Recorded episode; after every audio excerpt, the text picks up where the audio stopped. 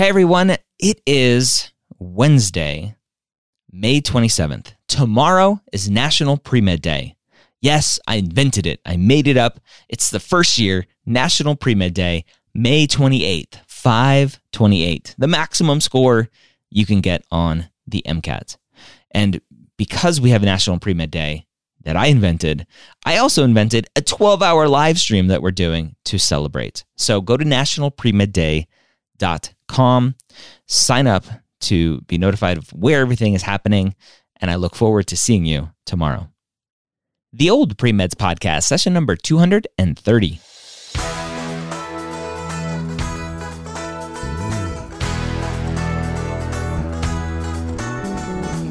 You're a non traditional student entering the medical field on your terms. You may have had some hiccups along the way, but now you're ready to change course and go back and serve others as a physician. This podcast is here to help answer your questions and help educate you on your non traditional journey to becoming a physician. Uh, welcome to the Old Premeds Podcast. My name is Dr. Ryan Gray, and I'm excited to have a chat with you today where I get to answer your questions, questions that you ask at premedforums.com. And today's question is about clinical experience and what specifically counts as clinical experience because this student is looking at a potential job or volunteering at a location and they're wondering if it would count as clinical. If you have a question you want answered here on the podcast, again, premedforums.com, go to the non traditional pre-med discussion where I can answer your question. That's right where we take these questions from. Our student today says, I have an opportunity to volunteer at a local free health clinic working in the lab section. The lab section offers clients basic clinical laboratory tests and delivers results the same night of their appointment. The clinical lab is not a research or academic lab and has limited client interaction, such as receiving samples, explaining the laboratory tests to clients, and answering questions about the laboratory tests being performed. Lab volunteers work closely with the healthcare provider on shift. The clinic's laboratory services include urinalysis, dipstick and sediment, gram stains, KOH, digestions, saline wet mount analysis, rapid strep A testing, rapid pregnancy testing, and rapid HIV testing. I need clinical experience. Should I go for this opportunity? All right. So let's first break down the distinction. What is clinical experience versus volunteering versus shadowing versus versus versus, right? A lot of students get confused about this part of the journey.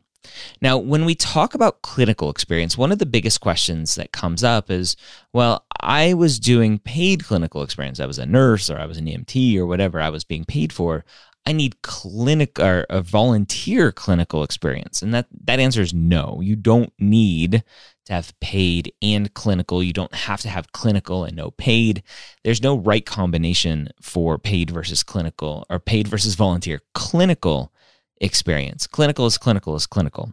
So if you're getting paid for that clinical experience, great. It doesn't lessen it uh, if you aren't getting paid for clinical experience and you need clinical experience, go volunteer. Usually, the paid experiences, you need some training, some certificates, uh, something like that to be able to do those experiences. With that said, this specific position, well, let me let me back up just a minute. Shadowing, on the other hand, is not clinical experience. And I talk about that specifically because when you are entering in your activities in the application, shadowing is a separate entry. It's a separate checkbox or separate drop down menu item when you are filling in your activities. So you have paid clinical experience, you have non paid clinical experience, and you have shadowing as a separate activity. So shadowing is different. Shadowing is passive. Clinical experience is typically more active. So with this student, with this question, the student tells us if this is clinical or not. In their question, the student says, the clinical lab is not a research or academic lab. That's not the important part. And has limited client interaction. limited client interaction. I, am not sure the the client part. I'm assuming it's more of a um, usually clients in, in, the the patient the the medical world. Client is more from a, a psychology standpoint. Usually, mental health clinics will call patients clients. So I'm wondering if that's the type of clinic this is, but doesn't matter. Um, so the the student says limited. Let's use patient patient interaction. That tells me mo- almost immediately that this is likely not going to be clinical experience. It doesn't matter if it was a free health clinic or a, a, not a free health clinic. It doesn't matter that it wasn't research. It doesn't matter that it's not an academic center. What matters is that patient interaction. And so a lot of students will like to ask me, well, what about this position? What about that position? What about this? What about that? And I always go back to, I don't know based on the title. All I know is based on what you did. Now, there are some positions where maybe half of it is non clinical, but half of it is. And you can count the half that is as clinical. Just don't overinflate your hours to, to count the non clinical stuff as well. So be careful with that. So, this specific question, this specific student, limited patient interaction, that tells me this is likely not a clinical experience. Will it be good experience overall? Potentially. If this student needs clinical experience, would I, I, I would definitely recommend looking elsewhere for that experience because this is not going to be clinical experience. So again, clinical experience is interacting with the patients as much as possible. Now, there are some weird caveats to this, right? Scribing is a clinical experience, but there's usually not a ton of patient interaction. And it depends on the physician that you're scribing for, the location that you're scribing at. It depends on what that specific setup is like in each location to determine if there is any interaction or not. So, scribing, we consider clinical experience. It's not a ton of interaction when you look at something like hospice, where you're just at someone's home sometimes, interacting with them, just hanging out with them, just being there for them, we consider that clinical experience. Being a, a home health aide or, or, a caregiver to a family member, we consider that clinical experience, right? It's not a research or an academic center. It's it's taking care of someone who needs help. And yes, they are a patient for considering like hospice or a caregiver, part of it, they need some help and you are there taking care of them.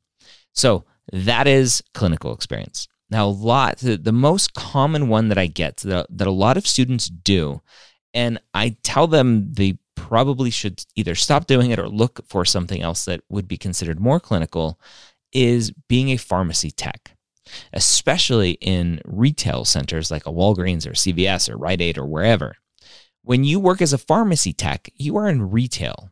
You are you are in a retail center very similar to working at the Gap, right? It's a customer service driven, retail driven environment. And what you are doing is not clinical experience. You are potentially talking to the quote unquote patient as they were walking up and telling you their name and you're you're grabbing their their meds and you're saying do you have any questions for the pharmacist? And if they say yes you grab the pharmacist and you take their money and you're done.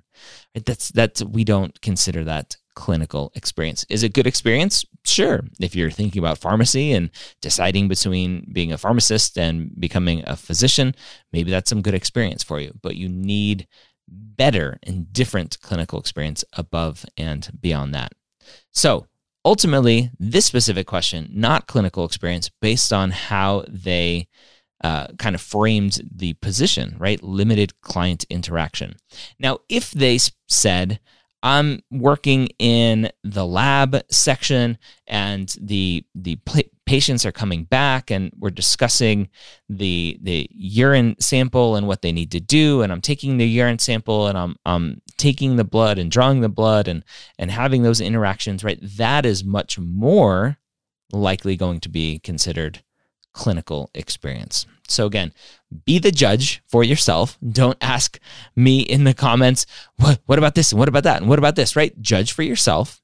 Do you think you had a lot of patient interaction in more than like a retail way for being a pharmacist, more than an administrative way for being like a front desk person at a clinic, or a check-in person or being like an emergency room register person when you go to the patient room and register them into the electronic medical record.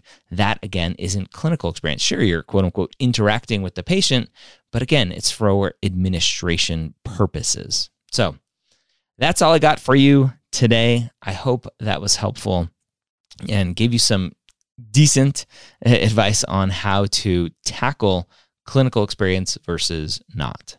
I hope you have a great week. We'll see you next time here on the Old Premeds Podcast.